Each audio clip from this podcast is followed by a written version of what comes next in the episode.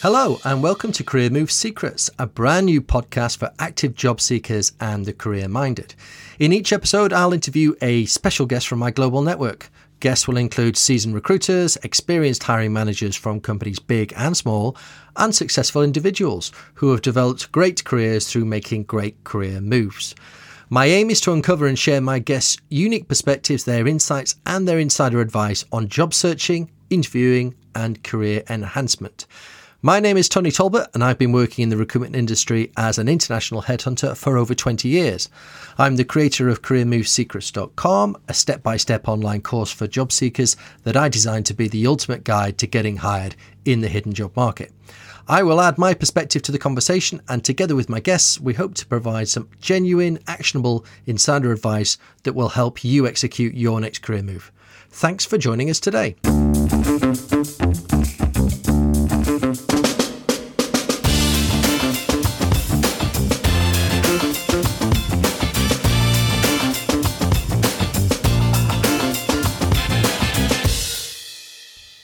Welcome to episode nine of Career Move Secrets, and today's guest is Mel Karam. Mel is the Chief Executive Officer of Bristol Water P L C.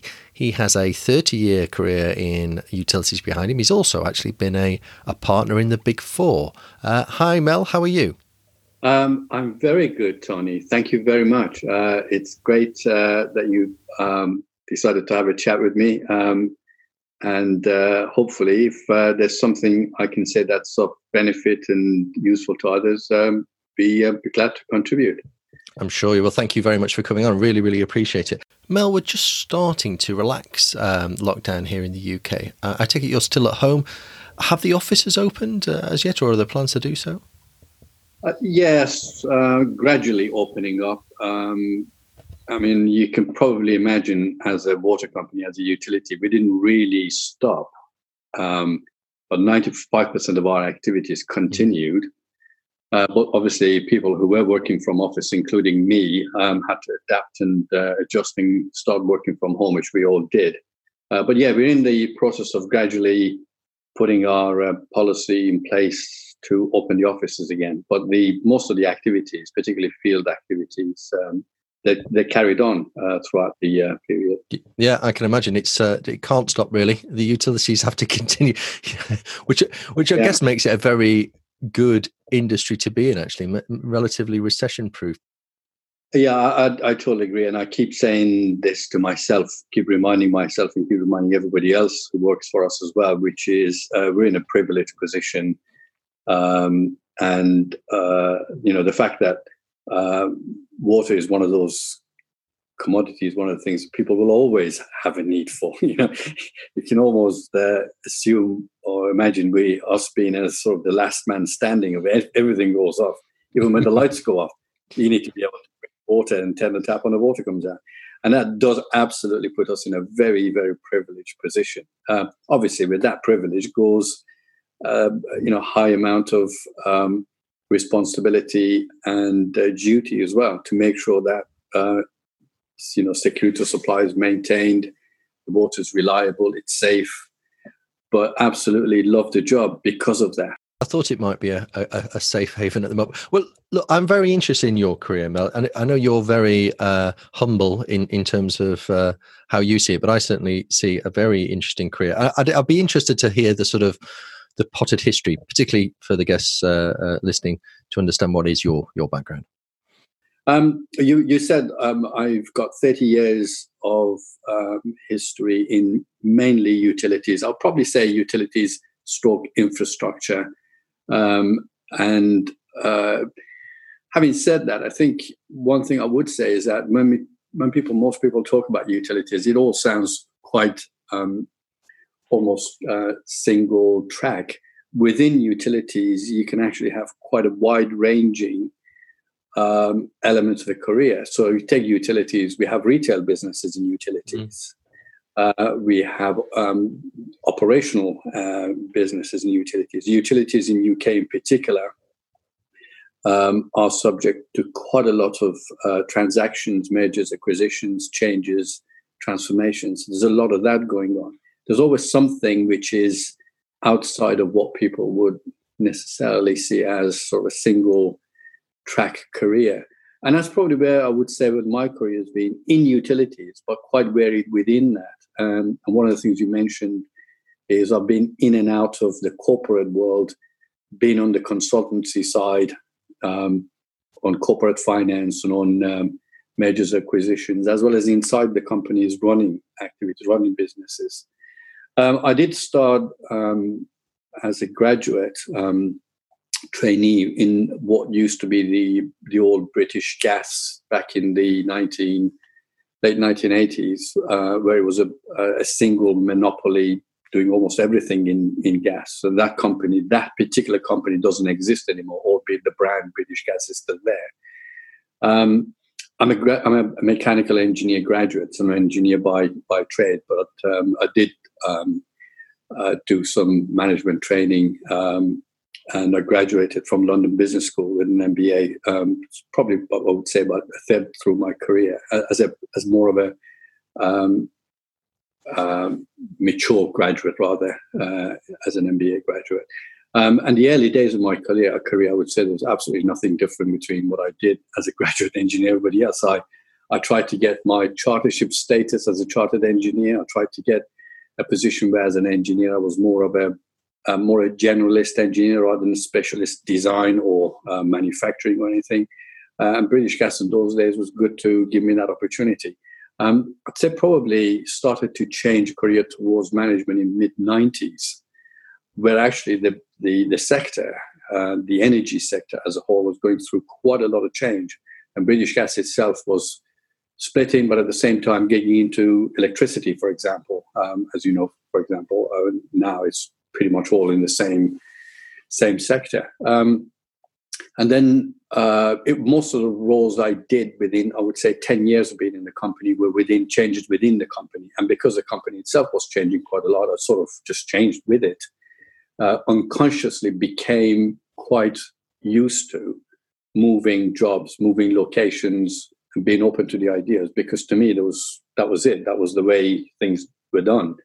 Um, you know, um, if there was an opportunity and you wanted me to move to another part of the business, uh, I would. I moved, for example, from research and engineering into operations, mm. and then from operations into uh, policy, from policy into strategy. Um, and it just happened. Um, and I, th- I guess when I look back now, again, all I'm doing really is just reflecting on what's, I'm not quite sure whether there's any lesson in that at all or not. I guess that sort of got my mindset for the rest of my life and career, which was changes will always happen. Uh, you just get adapted and adopted to it. Um, I think probably the biggest change in the career came when um, I joined National Grid um, in the early two thousands. And that would, again, wasn't a choice. It was part of um, uh, a merger and acquisition that was done at the time. Uh, and again, uh, I was just selected to go and become a general manager for a new business that set up, uh, which required a little bit of restructuring. Uh, and I just went went along with it, did that job for a few years. And then I got involved in another um, Uh, acquisition where one of the gas networks uh, was being sold off by National Grid and being bought up by uh, a consortium of private uh, equities, pension funds in a way, um, uh, infrastructure funds. Um, and then I ran, they asked me to stay with that business for um, for a few years to just set it up and run it. Uh, it was an existing business but needed to be merged with another business they had. Uh, and then went on to, um, a few years later, um, I was approached um, uh, to join uh, one of the big water companies as uh, an executive director. Uh, and it's just, again, just to me, it just sounded an interesting thing. Um, uh, the core of what we're asking me to do was not too dissimilar, albeit it was a completely different uh, environment business. Um, and then the same thing happened after that with another business. Um, I think the other thing, the, the sort of thread through these, would, I would say, is that I got very, because of the activities I was doing, I got very close to understanding and knowing a lot of the stakeholders, particularly shareholders, fund managers, um, particularly infrastructure fund managers, who were always on the lookout for people who they could put into the businesses that acquired or the particular skills that needed for that particular time in that particular environment. Um, and then uh, more recently, um, in the past ten years, opportunities came in to uh, move into one of the big four um, accountancy firms, but not as an accountant, obviously, in the advisory side of the business as a partner, uh, building up a new business within the firm to create a new advisory uh, practice based on um, asset and infrastructure management. Um, I have to say, probably naively, like most other choices I made, I thought, well, I'll have a go, uh, not knowing exactly what it was like. I wasn't, I'm not, so at that point, I never really considered myself as a, as a business development person, but it, it worked out. It, it really did work out. It went really well. And we developed a really, really good, solid business. And then I was approached to do and come, come to do this job in Bristol. Again, mainly driven by the shareholders who were an infrastructure fund, and they were looking for someone for um, their new business that acquired Bristol Water uh, back in two thousand sixteen. And uh, they were looking for somebody with the skills that I had, which was more around infrastructure management, asset management, change, transformation, or operation, all sort of all into one. Um, so that's a sort of a, a potted history of the career. Um, I, I really can't. I really can't say any more in terms of uh, what are the nuggets of uh, uh, things in there. It's, as I said, it's more. I think the only thing I can say it's it's been a lot more uh, dynamic and organic as a change for me, rather than anything that I would sat down in day one and said, you know, is a planned course my career like this, this is the way it's going to go. I've yet to meet the person who's planned it out and executed it. Uh, it, it there's a, that's a bit of a myth, I think. I, I tend to find that people react to opportunities um, and seize opportunities that come their way. Um, it's very rare that somebody, you know, as I say, I'm yet to meet the person who who's made those leaps to get to to to a, a position that they decided um, years and years ago that they were going to get to. It, it it does tend to happen organically. In fact, that that that raises an interesting question. How how have the moves that you've made, because you've worked for, as you say, British Gas, you've worked for National Grid, um, you've worked for Thames Water, Southern Water, K P M G, and now Bristol Water. So there's, there's you know all very good stints uh, with those businesses and, and successful stints. How have those moves occurred? Have you have you applied to jobs, or have those jobs found you? Uh, in I would say probably the first half of my career life, um, I was always look at, on the lookout for good opportunities within the company that I was working for. I never really thought I would be good enough or even be considered for bigger jobs outside.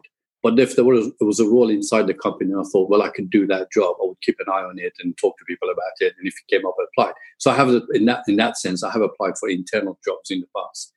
I would definitely say in the past fifteen years, it's been completely the other way around. I've I've not had to apply for um, a role uh, that was in, open in the market, or even in not, not open in the market, or even to almost sort of go out and try to market and market myself. It's always it's always the case that because of the work I was doing, people were interested in how it applies to other environments, word got round. If there was a vacancy, the headhunters or, um, in fact, most likely not the headhunters, but the recruiters themselves, the firms, um, they came out looking for um, for for someone like me.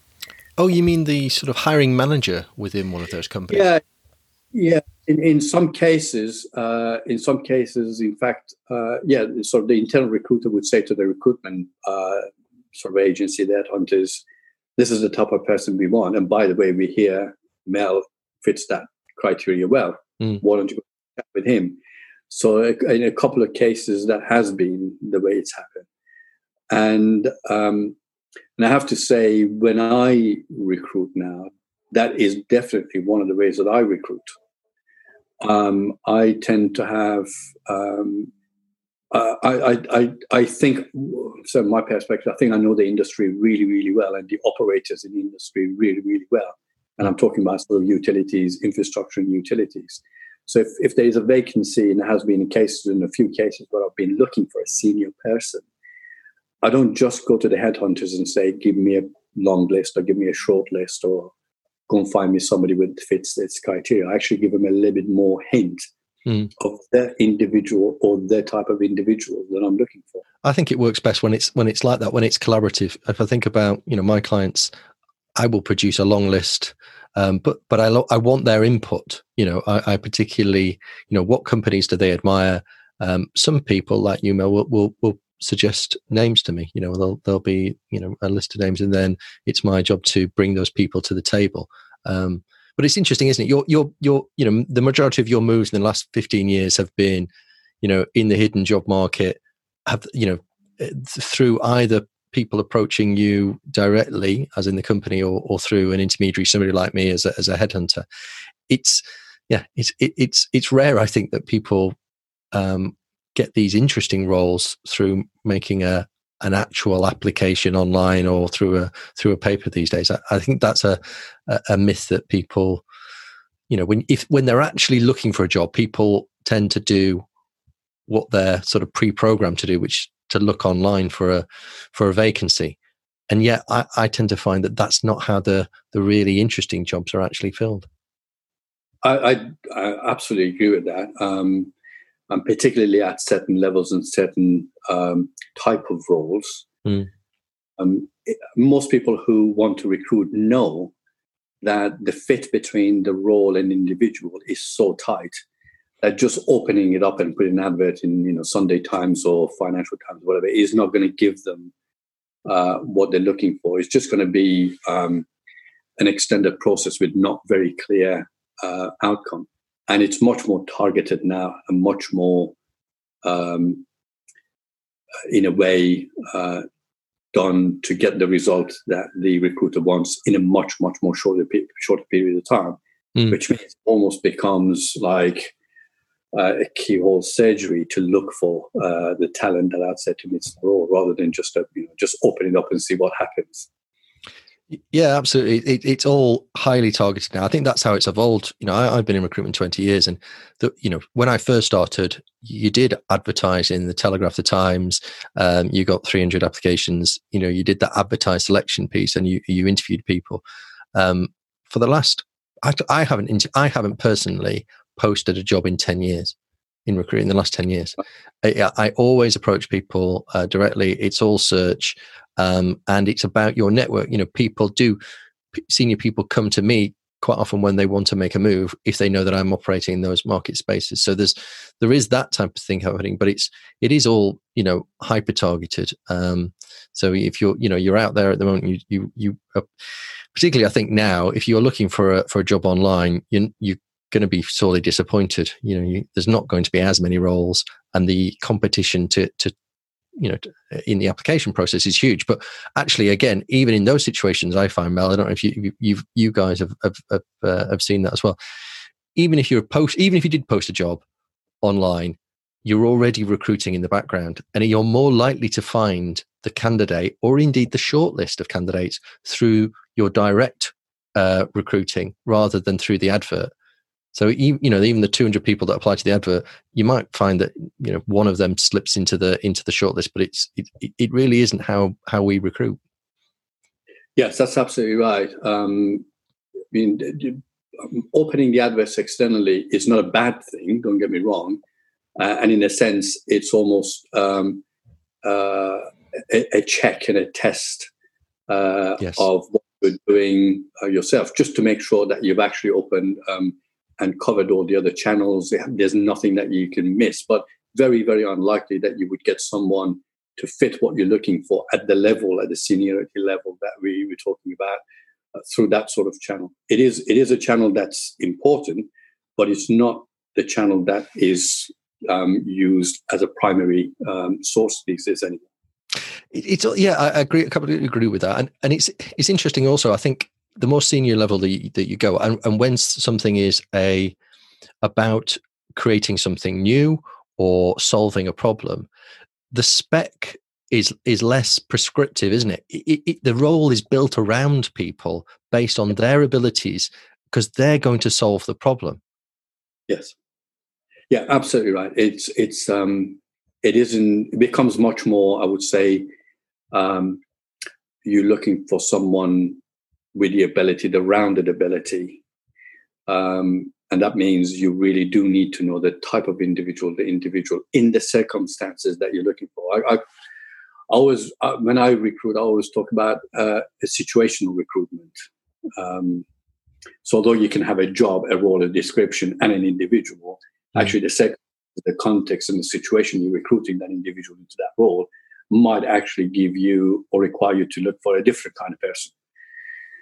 Uh, and that's quite important. That's why you can't, it's, it's, I mean, you, I'm, I'm certain, not saying you, you, you definitely can't. It becomes much more difficult to get that uh, fit test done through an open, open advertising.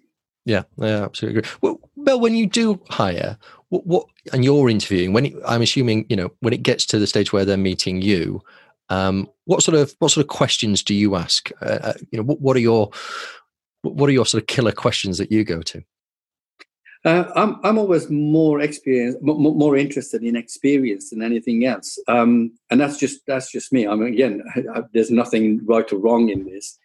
Um, and again, it's about, for me, it's about the situational um, experience.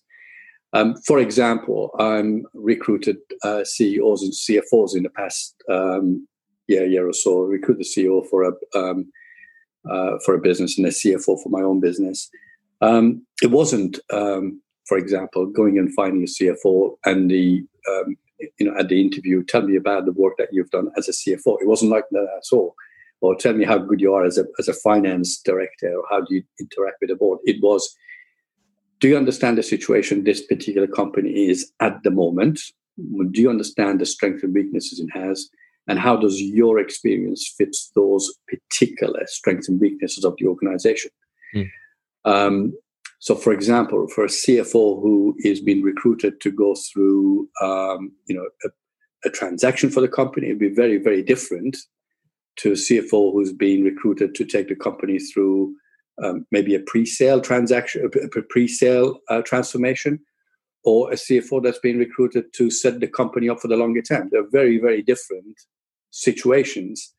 And the, the type of questions I would then ask would be for uh, how the skills the individual has demonstrated through their experience that fits those particular scenarios. So, for example, I'll be looking for somebody who can actually build teams in the, you know, the scenario I talked about, building the company for the longer term. Can you build teams? Can you build strong finance organizations? Do you understand what good, competent financial management and financial organizations look like? And can you explain to me um, circumstances, situations where you've actually done something like that? Mm. So I usually tend to have questions much more, as I said, situational than just generally tell me about your history and your experience. Yeah, I, I, I think a lot of people use competency-based questions, don't they, to try and pull those those things out. But but they're, you know, it, it comes out of people's experience. How how important for you is it that the people that come to meet you are incredibly well prepared and well re- researched? Um, it is really important because, um, the, first and foremost, they need to have made sure that they are fit for purpose for the role uh, before they try to convince me or anybody else that they are fit for purpose for the role. And if they haven't done the homework, it'll be very difficult for them to do that. And it, mm. it actually shows very quickly that they haven't tested themselves. Uh, and, you know, it, and if you if you're not if you're not confident in yourself that you're fit for that particular role, Um, how can you convince others? So it is really important. Um, and I mean, as you know, as a recruiter, you would know this. It actually comes through very, very quickly. Oh, very. Uh, yeah, people, you can, you can, you can bluff. You know, some people for for a short period of time, but it gets it gets uh, um, gets discovered very quickly. Um, so preparation is really, really important. Um, And again, the, the way I usually do it is not sort of asking general questions about, well, tell me about my company, tell me about my last financial report, et cetera, because you know, a lot of people can can just rehearse that. Mm. It's explain to me the situation we're in now and explain to me that you haven't really understood the situation and why do you think your, your skills and experiences fit that particular situation. Mm. And also, um, if there are any particular issues that there isn't a good fit, tell me how you may be able to um, sort that out. Mm. Um, Because you never, you, I mean, you know, you again, as a recruiter, you know, there's never a perfect fit. No, no. Um, and as a recruit, as a recruiter, you also need to be aware of where the gaps are and assess for yourself whether you can live with the gaps or not. And you always have to understand that and understand where, you, where your gaps are. Again, just another example, um, a recruitment recently, again, another senior person in my organization, another executive director, um, came from a background that was not necessarily utilities. Um, so that the, the issue for me was how quickly can they learn how their particular uh, professional experience translates into utilities, particularly regulated utilities, how it applies within a regulated industry. Um, and one of the tests for me was how quickly can they learn?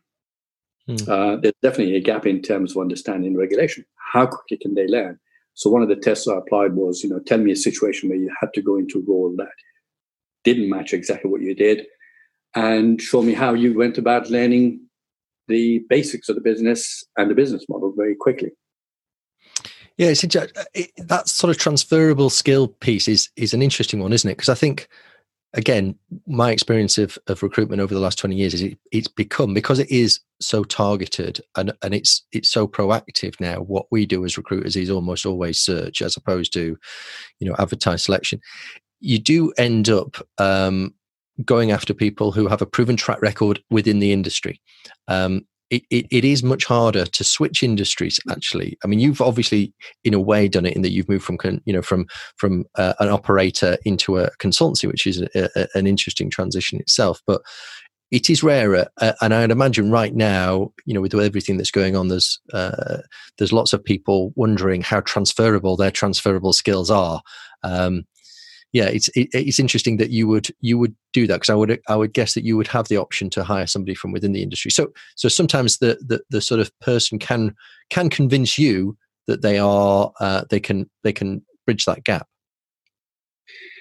Um, based on my own experience, and you know, people like me can always really um, reflect back on my own personal experience. I don't think switching between industries is as big a deal as um, some other recruiters and some individuals who are looking for jobs are making it out to be. Mm. Um, and this is where, uh, when I look for someone, um, I look for the skill and experience rather than necessarily the sector they've been in. Mm. Um, that clearly, as I said, there is a, that always uh, means there's a little bit of a gap in terms of understanding how their skills are transferred, and And then it becomes a question of how quickly can they learn? How motivated motivated are they to learn? Um, and I I always done this. In fact, I have to say the people, the two or three people I recruited into my organization very recently, they didn't come from the water sector. Mm, interesting.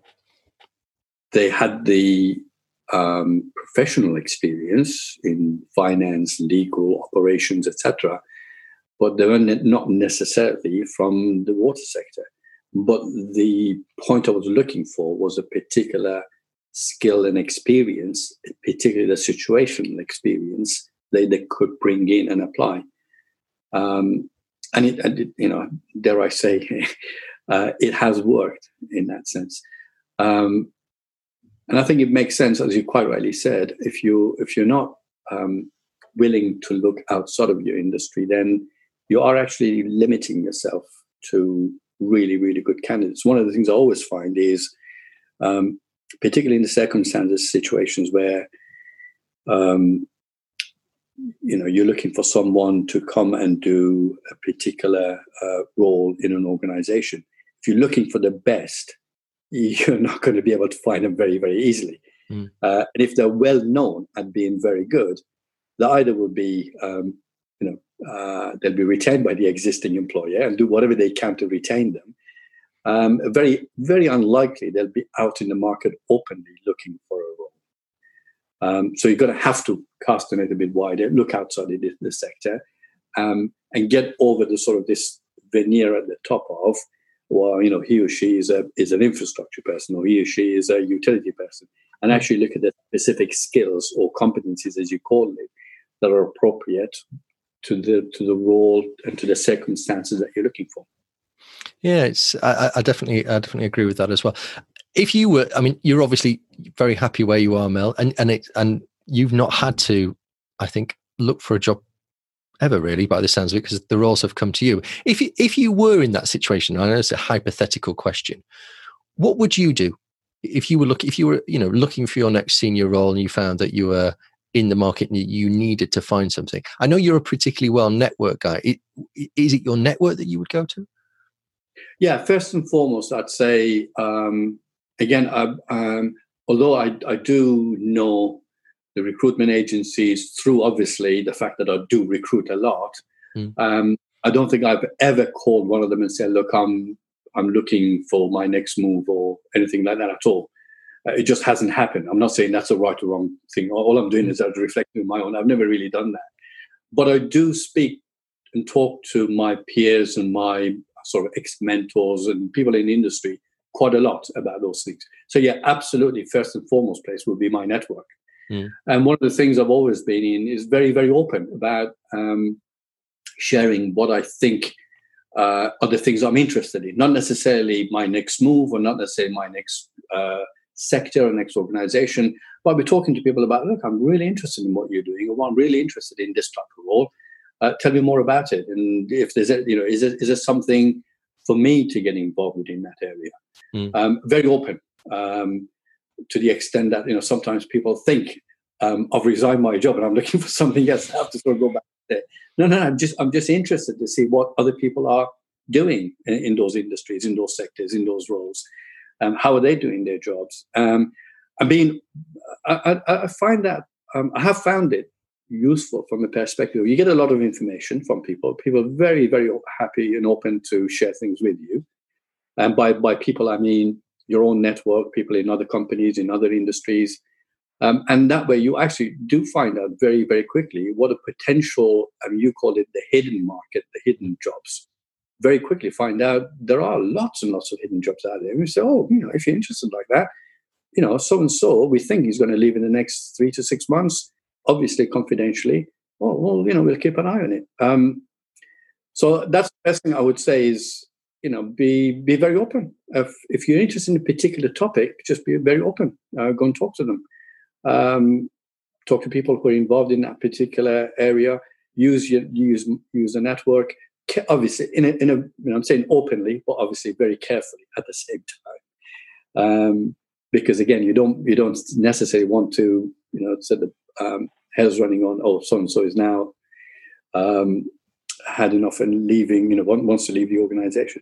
I personally think having that type of discussions with the network always, always very, very healthy. In fact, I've always said to people who work for me, if you ever get interested in another role, another company, just come and talk to me. I would do everything I can to help you through my network. Um, I think it's really, really health- healthy. Now, that may be, I may be wrong in that, by the way. I said right there. No, I, I know other people that do the same. I think, you know, what goes around comes around as well. You know, with, with these things, it's. Um, I, I do think I find more the more senior people are much more open. Um, to having these sorts of conversations. I think that's the way that that most recruitment happens. In fact, I talk about it constantly about, you know, getting into opportunities as they arise rather than, you know, by the time things are actually advertised, they're almost already yeah, filled. They are, they are. So, so, so really what you need to do is to get in early on the opportunities. You only do that by having conversations. Yeah. And you, it's amazing that you find that something is in the pipeline. Uh, yeah. It's still maybe just an idea, but actually, by you having that conversation, you start to put reality to that idea. Right. You start to be yeah. the solution to the problem, yeah. and that is how most pieces of recruitment are done, in my in my experience. It is. It's absolutely spot on. I mean, if there is one thing I would say, again, you know, far from being a nugget or anything like that at all, is that my experience as a recruiter is exactly that, which is if someone comes and says, "Look, I've just." I'm about to finish um, in a stint as a, I don't know, a, a, a transformational director for a change director or an I T director. Um, and you know me, you know, these are the type of things I've done. Um, I, do you know, have you got any ideas where I might be looking for something in the next six to twelve months? My mind immediately goes and says, well, you're a good guy. What have I got for you? Mm-hmm. uh, and that happens a lot. Um, And you're right, that immediately gives me an option as a recruiter. um, thinking, well, oh no, I've got an option now. I've, I've got an, another option of someone who can come and help me do something I, I need to deliver, I need to do. Um, I think it's a, it's a um, you know, sometimes these things are actually a self-fulfilling prophecy. And you're quite right to say that, because the, it's individuals who create opportunities for themselves and for others. And it, those opportunities are only created through talking and being open about um, uh, skills, capabilities, times and circumstances, situations. Yeah, I, t- I talk about this constantly, about roles being created. I, I must I must place five or six people a year in roles that don't exist, genuinely where they don't exist. Where, where I've I've gone to a um, an organisation and presented an interesting person. There's been no role available for them, but because that person is yeah. clearly relevant to them, they have thought about. They've met them. They've had a conversation. All of a sudden, a quite substantial and very interesting role is being built around them. And, uh, you know, recruitment doesn't get any better than that in a way for the individual. Yeah. Yeah. Uh, and it works out great for the company because, yeah. you know, they haven't had to go through a, a, an exhaustive process. They, they, they're getting somebody that is very capable of making a difference to their business. Yeah. And I think that's that's absolutely true from, um, from an organization point of view. Um, C E Os, boards, they look for what I... But probably, you know, the term I would use is recognized competency rather than um, an individual to fill a role. And that's the level. Mm. Um, and most often than not, those recognized competencies or needed competencies in an organization um, are not converted and translated into a job description um, very quickly. They, they stay on the shelf. The company, the, the executive know that they have a need for that particular type of competency. But it takes a long time, actually, to take that and put it into a defined role. And you only really do it at the point, I mean, you, again, as a recruiter, you've probably speak, spoken to a lot of executives who have got this thing at, in their mind. They know they need somebody like that, but it's never really translated into that's the job description. Um, almost every time, almost every time. I, I you know, I, and I say this to people who are who are looking for jobs or who are going to be candidates, if you like. If you're waiting, if you wait for a job description or if you want one, uh, and a lot of people that I speak to say, well, what's the job description for that? You know, that's the wrong way to think about it. Um, most senior guys that I speak to, uh, they have an idea, a market they want to develop, um, a problem they want to solve. They talk to me about that business issue. They never write a job spec about it. It it it's, it, it, it doesn't even get to the back of a, you know, fag paper type of type of size. They ask me to to articulate that to the next person, and that's that's part of what my job is to do. And then I put the two two people together, and they start to have a discussion, and then it builds and it builds around um, the problem, what the solution should be, uh, the competencies needed. Um, it, it's really organic, and and that's you know that's how it works. If if you would if you waited for a you know a, a ten point job description, um, you you know you'll miss so many really really good opportunities that could be built around you. Again, as a recruiter, you know that what happens is a role comes up or a particular idea might come up in someone's mind to to recruit. And the first thing that happens is a few phone calls. Do you know someone with these um, uh, capabilities, this type of background, et cetera, or not? Um, and typically, they take the first one or two names that comes out of the person they've spoken to. So you've got to be that one or two people, uh, people's na- that names come up. And that means your competencies, your knowledge, your being known, rather, and being recognized needs to be that. So that if anyone asks, do you know a good... I don't know, for the sake of argument, do you know a good C F O? Yeah, two people. You need to be one of those two people. Yeah, you need to be visible. And and there are ways, you know, I, I, I'm a big advocate of LinkedIn. I, I know you're on there. I don't know how much you use it, uh, Mel, but you, you can be more visible now yeah. to yeah. your industry peers um, and to people like me when we're searching. And, and I think, you know, in the old days when I was, you know, before LinkedIn, we were constantly trawling who went to this conference, who spoke at this event. Um, there was ways of, of of finding out who were the leading players in any given industry and, and tracking and tracing them. Um, but now with LinkedIn, it's incredibly easy uh, in a way, um, or it's much easier. Yeah. And if you if you are active there and you have a voice Um, if you're an expert at something, you should have a voice in that field. And if you can, you can, you know, produce some relevant content, um, you will be found for for roles. It's, it is another way of, of making yourself um, attractive to uh, to potential employers. Yeah, a very, very good point. I think having a voice, um, having a presence, having a profile uh, is just as important, and in fact, part and parcel of having a network and being recognised. Uh, mm. The two go absolutely hand in hand. Yeah, agree, totally agree. But I think people presume, because there's so many jobs out there on the internet, this this idea of sort of clicking and applying, you know, it's easy, isn't it? But it doesn't get you anywhere. That, uh, and then I, I hear them say, oh, you know, I've applied to, I, I talk to really good people. And I think, you've applied to ten jobs, and you how many of how many interviews you got? Oh, you know, one. And some of the, the the reason is, and and they'll say, well, I thought it was a really good fit for them. That's not how recruitment works. It's already filled, probably, that job. Correct. It's it's probably already done. Yeah.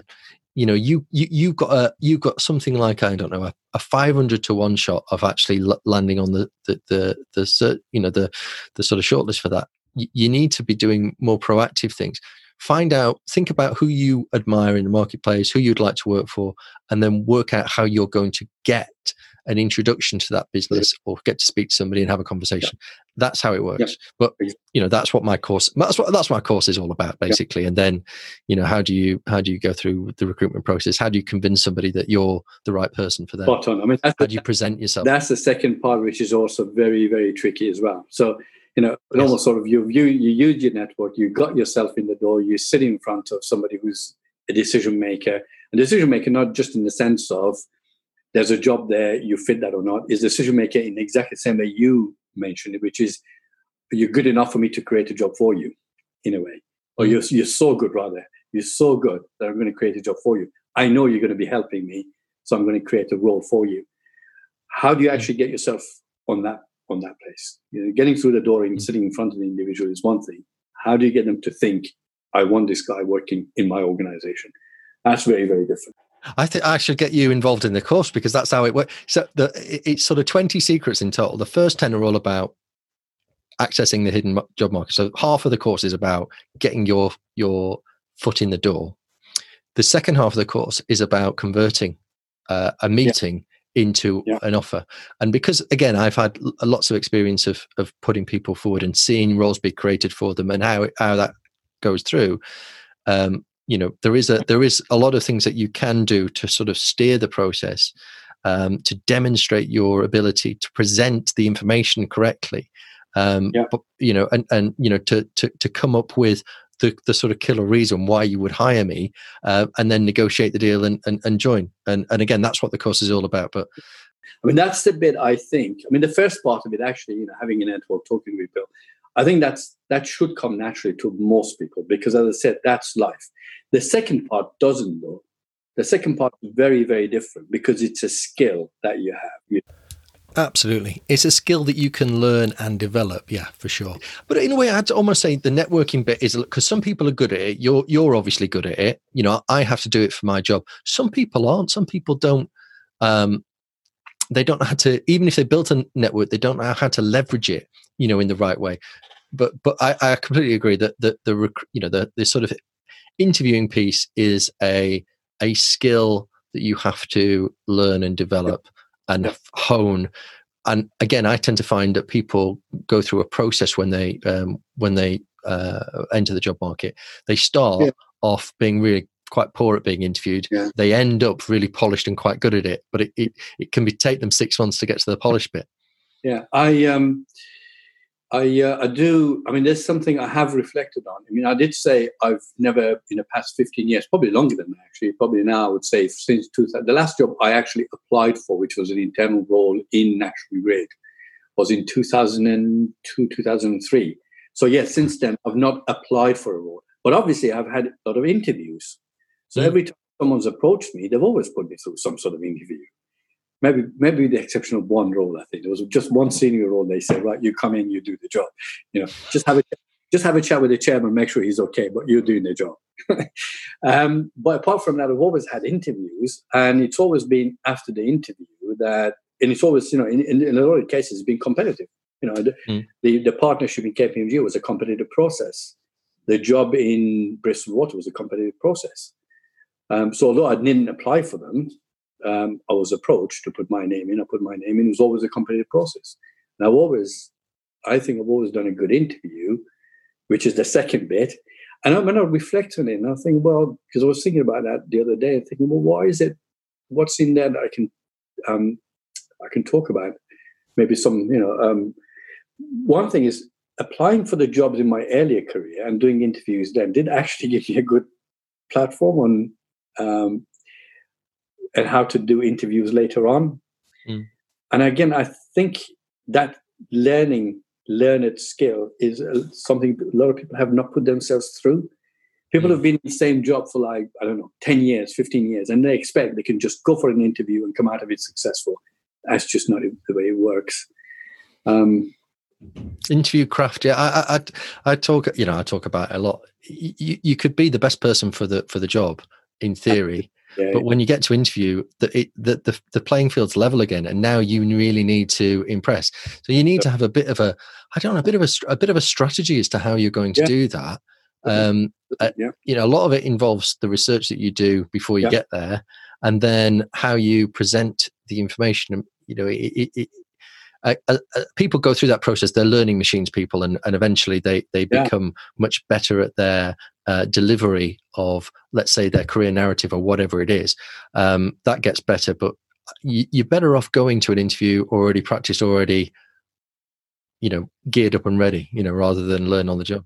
Absolutely. And I, and I think there was, I mean, it's absolutely the case. And in fact, um, you should always assume that you have prepared so much that by the time you sit in front of the interviewer, they have no other option but to give you the job. That's sort of, and that's the way I look at the individuals who come to inter, you know for interview with me. I say, well, have they really done enough to convince themselves they're going to get the job, rather than me? If they haven't done it enough to convince themselves, then they're not going to be able to convince me or anybody else.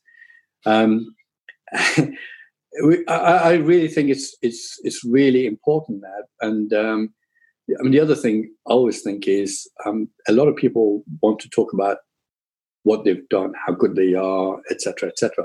In a lot of cases, people know that already by the time you sit in front of them. They've read the C V, they've, they've, re- you know, mm. they've, they've researched your background, they've been told by others how good you are or what you've done in the past, et cetera. What you need to now do is tell them why they need you. Mm. What is it? And you understand what the expectations are. And not just what's written in the paper in terms of job description. What do they really expect, which sometimes is not written down? Mm. In fact, in most cases, it's not written down. What do no, they really expect? And then how how how is it that you can man- you can deliver that expectation? Um, the good interviewers I've had, uh, they always do that. They always fit themselves into the things that I expect in my mind, but I haven't actually written it down and said it. Anyway. Brilliant. Mel, I've taken lots of your time, and I'm I'm, I'm conscious of, of that. I really appreciate your time, and I really appreciate your thoughts. I think there's been some uh, some really interesting pieces in there. Uh, I'm grateful for the time you've given me, Tony. Thank you. Well, I hope you agree that's uh, a very interesting uh, conversation with Mel. Longer than the norm, but uh, I think very much worth the extra time. Certainly to get an experienced C E O to explain exactly how his career has developed and um, I guess how how uh, opportunities are created in the market, and indeed um, how he actually has his own C-suite team is really, really valuable. If you felt so too, perhaps you would like to subscribe uh, to this podcast, because there will be more Career Move podcasts coming very soon.